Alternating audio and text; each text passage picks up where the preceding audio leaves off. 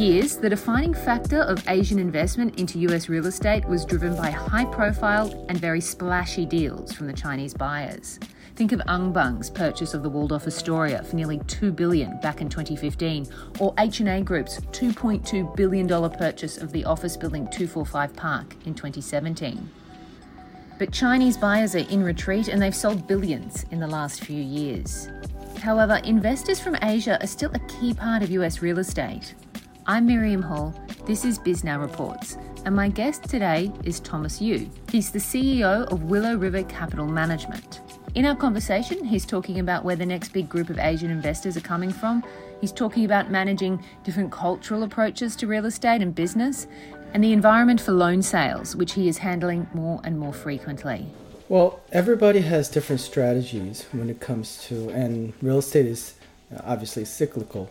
And we've had one of the longest um, good times in terms of real estate cycle. It, it has it was very lo- long, um, and it's particularly because of the uh, interest rates being so low, historically low, and now we are uh, on the opposite side of that cycle, and this is sort of bad news for many of the core investors, and and there are other various players obviously in the ecosystem of real estate, and this is the time for those investors who specialize in special situation investment, um, whether it's NPL, non performing loan investment, uh, or various value add uh, strategies that involves uh, inefficient capital stacks or real estate that has lost its luster because of macroeconomic issues. So it's the sort of people who maybe haven't had a big moment in the past, but now it's it's their moment to shine in a way. That's right. It, so if you speak in terms of just normal you know, consumerism, it's really the uh, discount shoppers who are who are you know who have the capital. Who, it's the cash is king kind of era, and th- this is their time to shine. Now, you, um, your business is focused on investing um, capital in real estate on behalf of Asian institutional investors. What kinds of deals are your investors looking for, and how does that differ from the institutions based here or in other parts of the world? Most of the institutional investors that we represent are insurance companies, pension funds, credit unions, uh, banks. So the characteristics of these investors are uh, cash flow sensitive they're looking for cash on cash yield, um, steady income. Uh, they're not necessarily looking for home runs. They're looking for consistent, reliable returns. And that's been the thesis for the last uh, 10 plus years. Uh, but these are the rough times of real estate, and those expectations are being underperformed right now. So does that mean that people are lowering their expectations for returns? Um, well, those legacy issues are running into defaults or what if they're on the lender side, the borrowers are giving back keys or they're they're not paying their interest or they are not able to refinance their position. So many of these loans are running into maturity default, meaning they're paying their interest, but they have not paid their loan amount. So some of those troubles are being handled right now. So what happens? Because you know everyone always says banks don't want to own a building I can imagine that's particularly true when it's an overseas bank, like a bank in Asia or, or a family office in Asia. They don't want to be running a, a hotel or, or, running a New York office. That that's right, um, and for them, it's even uh, harder. Operating real estate um, in a foreign soil is not an easy task, and something that's operating well is is not easy. However, if there's troubles, it's even harder. Um, many trips, um, understanding the the legal issues. It, it's a whole different level of management, and many shops are having a hard time with it. So, what's it like for you? Are, are people ringing you? Are you having to arrange trips to the US? Are you having to look at properties or make calls? How, how is it all playing out in a practical sense? It's all of the above. Many are looking for just you know simple pointers. Some are looking for um, hands-on management on, on their behalf. Uh, many are also thinking uh, they want to uh, move on. And so, in order to exit, they if they are in, in a lender, they have to sell their notes. And however, sometimes they're hesitant to hire the major uh, brokerage firms because it's all over the news, and then and so they're looking for a quiet um, sale of their positions. So, have you sold any notes lately? Um, it, it, many are in process right now. Can you give me any details on any of those? I know you just said you want to keep them quiet, or people want to keep them quiet, but maybe speak as much as you can about the types of notes that you are selling. Sure. What the process well, is like. Um, it's it's no secret. Uh, many of the Asian investors, especially foreign investors, they look to invest into trophy assets. So they're typically large in a very um, very popular cities like New York, San Francisco, and so on. Um, the Asians typically gravitate toward office.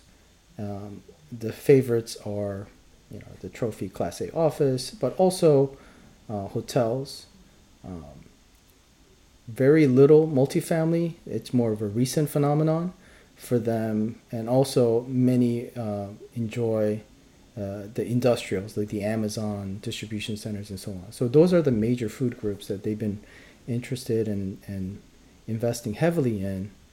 And so if we translate to New York, yes, there's offices that have either they own the office outright or they are lenders in these offices.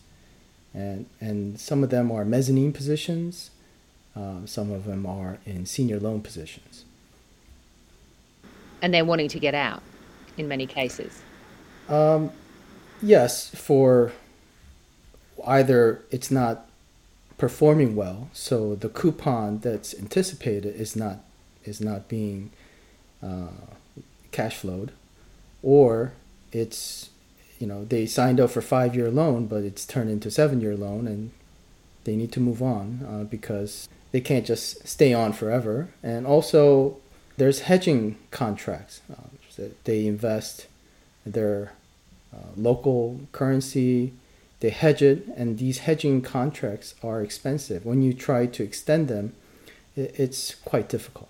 Are there people who are buying them? And is it other foreign owners and foreign investors who are interested in buying these notes? Like who are you finding are snapping them up? Yes. So as as we started the conversation, it's the prime time for special situation investors. So um, these um, well capitalized, specialized investors are, um, you know, doing their diligence and they are um, looking heavily into these assets, whether they are domestically owned or foreign owned. But you know, they are note shoppers, and, and so this is part of their mix do you have um you know one of the things that I've been hearing about these is there's not a lot of um, there's not a lot of comps around um, so there's not a lot of transparency into note sales because it haven't happened that much yet. Is there anything you can tell us about what you've seen so far about how those sales are going? Um, so every note sale is unique. Um, it, so for instance if it's a senior loan the original LTV was say 55 60%. Chances are those kind of notes will trade almost at par level uh, just because there was so much equity cushion and those buyers of those notes are not really interested in taking over the coupon situation. They're they're interested in taking the note, enforcing the remedies, and potentially taking over the property. And so for them, they're buying if they even they buy the note at 60 cents or 60% LTV, they're potentially buying the asset at 60 cents on a dollar. So that's their acquisition strategy. Um, and but if it's a mezzanine, now it gets tricky because some of the mezzanines are at the high LTV level, when at the origination level, and during the origination, the valuation is quite high. So some mezzanine positions are actually underwater. And so those have heavily discounted. And those positions that still maintain some value, um, I've seen, you know, 50% haircut, uh, some as high as 70% haircut, or some just don't get traded at all.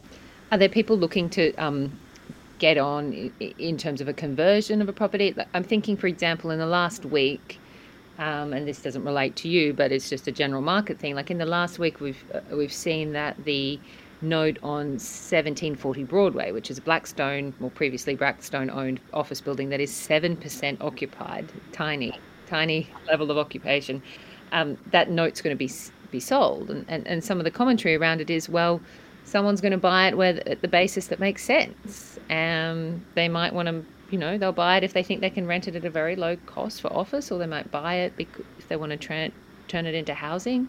Do you have an idea of what people are thinking al- along those lines? Are they thinking we should tra- turn this into housing, or are they thinking we'll just rent this cheaper? Um, so the folks who believe in the housing conversion opportunity and they've done that due diligence where some of these you know, not all offices can be converted if it's like you know deep um, you know very dark uh, it, you have to punch in the courtyard and so on those are hard to work with but some of the older assets um, they actually are you know good candidates for conversions and they tend to have more aggressive um, investors looking at them. However, those who are there's no really options. It has to be office and it has to be uh, rented to an office tenant. They are not getting the as much um, attention as the others because um, office market right now, especially in the B plus A minus uh, segments, uh, there's just too much inventory and the the demand side is not looking very healthy at this moment. Let's take a step back a little. You got your start in New York working for Young Woo, who's developed many interesting projects in the city. What what was it like working for him? Um, what, what did you learn? Well, I learned a lot from Young, and he is a very dynamic, um, he he thinks out of the box, and I think his creativity really added so much to the development uh, here in New York City. And one thing I learned is he adds a lot of creativity to deal structuring, but also thinking out of the box in terms of the usage. But and on top of that, he's super diligent. He would go through 50 different scenarios to see how to optimize an opportunity. And, and those are some of the you know hard work, uh, but also creative um, approach to things. And that's that's my probably biggest takeaway from working with Young. And how did you transition into to this role that you're in now? Like, how were you able to develop the relationships with people in the US? So it's an interesting story where the the one of the interesting assets that was part of Young Woo Associates uh, was purchase of AIG headquarters building in 2008. Now that was purchased at around hundred dollars a square foot, and it was using Korean capital, and that was probably one of the first generation of Korean capital investing into the U.S it, it was actually surprising because it's probably one of the most risky investments that you can do. Buying into an empty building trying to develop during a global financial crisis. So but then when i was interviewing the, the korean institutions trying to uh, get them to invest into a fund um, this was you know dating to 2005ish they were hesitant to invest in the us because the returns were not you know wonderful. But they were also investing into countries that are in Asia that are more familiar. And that's how they were de-risking themselves by just you know uh, working in territories that they're familiar with. But you know I told them that may not be aligned with their overall goal which is consistent uh, return on their investment. So they should be working with uh, in markets that are very transparent and well established, like US or UK and so on. So that was my advice to them. However, a few years later, global financial crisis happened, and their investment thesis in investing in uh, developing nations in Asia and other parts of the world uh, suffered greatly. And then they realized, okay, Tom was right. We, we need to be more like the US institutional investors who um, match core programs with core markets. And that's where they started investing into US and also uh, London and, and very, you know, strong markets. How did you, throughout the pandemic, I mean, how did you find um, the way that you operate change? Because you know, the geopolitical issues and the connection between the US and many Asian countries, particularly China, did weaken a lot during that time. So I think COVID really did um, create a. Uh, it, it, just put the brakes on everything. Um, I had a deal that was closing in two weeks, and that fell apart just because of um, people were just panicking, and and so that's where I you know, I pivoted from investing uh, Korean capital to U.S. to being more of a specialist who works on both angles investment but as well also divestment and special servicing and all various um, services that we can provide here in, in, the US to help them address many of the issues that, that may be coming. How have you seen the Asian investor profiles change over the last few decades?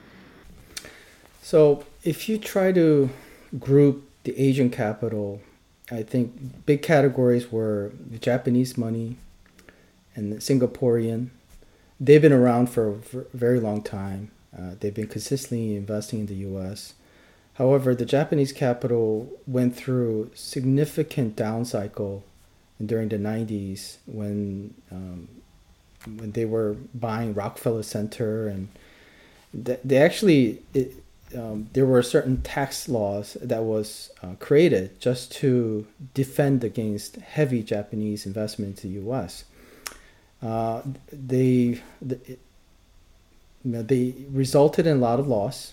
Uh, they many of them exited the market, and those who were very you know young members of these companies are now in charge of these Japanese investment arms and they still have those nightmares, and, and many are still hesitant to invest in the U.S. Uh, but there are very strong players like Sumi, Sumitomo and uh, Mori Trust who continue to invest in the U.S. There are the other consistent heavy uh, investors are really Singaporeans. They, GIC, Temasek, uh, major shops. Uh, have presence here in the U.S. Uh, big investment. So I think they are the major force. Um, now, the newcomers really the Koreans and, and Chinese uh, capital. I think the Chinese capital had ups and had a severe downs, um, and now they are unable to invest heavy into the U.S. Uh, it's mostly individuals uh, putting money together, but it, they're not a significant player. Uh, the Korean capital continues to uh, be make U.S. their number one destination for global investment. Uh, they are going through some legacy issues. Um, so once they get through that, uh, I think we can see them come back into the uh, U.S. investment cycle. What's driving the the um, Korean capital? I mean, why are they why are they suddenly so well capitalized um, and able to invest in U.S. real estate? So that's a good question, and it probably takes a little longer to explain, but I'll give you a very condensed version. Mm-hmm. It is a, it's probably the 12th or 13th largest economy in the world, but the population is around 50 million. So it's a relatively small country, yet there's quite a bit of wealth, and this thanks to many of their global brands and so on. The country has been um, they have all types of pensions and various institutional um, investment arms, but they were heavily into um, bonds, you know, government treasuries, and, and their yields were not very uh, attractive. And so they were constantly underperforming against their guidance. And what they discovered is real estate, the alternatives, actually has higher return. Uh, they're relatively uh, safer and they're very consistent. You know, we talked about how there is an interest in those those note purchases now, but but as you say, traditionally it's always been well, foreign investors in general have been very interested in like large office properties in gateway cities, and of course they're some of the most challenging part of the market at the moment. How have you navigated that that shift, and how have investors' philosophies changed around that, those investments? Are you saying to them, "I've got this great multi-family idea for you," or "Let's check out this student housing"? how is it going for you? Um, so, the investment uh, themes have diversified significantly. Um, you know, in the beginning, it was just let's purchase shiny offices. And it, it continued to move, okay, let's do uh, finance. So let's get into preferred equity, uh, mezzanine debt, uh, senior senior debt, and so not only in the uh, more sophisticated capital markets um, strategies, but also uh, various asset types. Um, they were getting into medical offices, um, looking into senior housing, uh, student housing, self storage. So they are fast learners. So they the overall real estate strategies became more sophisticated uh, as time passed. So, so if, if Korean investors have been the newcomers, who, who do you think is next in terms of dominating investment in, in US commercial real estate? Well, you know, there's actually there's always internationally the U.S. has been a destination for all sorts of international capital, and at one point Russians were big investors into U.S. Um, I think these days it's the Middle Eastern capital that's been um, eyeing the U.S. market. Um, some Europeans, uh, but on the Asian side. Uh, I think Japanese capital is making its move um, just because they have the lowest interest rate uh, in the world, and using you they're leveraging their um, domestic lending or borrowing capabilities to make a move into the U.S. So there's some of that happening, but I, I see the Koreans coming back pretty soon when Asian investors invest in developments, what kind of role do they want to have? Do they want to be quiet at arm's length, or, or, or do they want like regular updates? Like, do they want site tours? How, how does it work? They are a bit more um, involved in terms of, but they want to be financial investors. They do not necessarily want to be uh, the on the development side. However, they would like to get updated. Um, as much as the, the domestic investors, but sometimes they need these for internal reporting purposes. They need special care, uh, and there is that extra layer of care that's involved with Korean institutions. Special care. What what's that? Is that because of their public presence?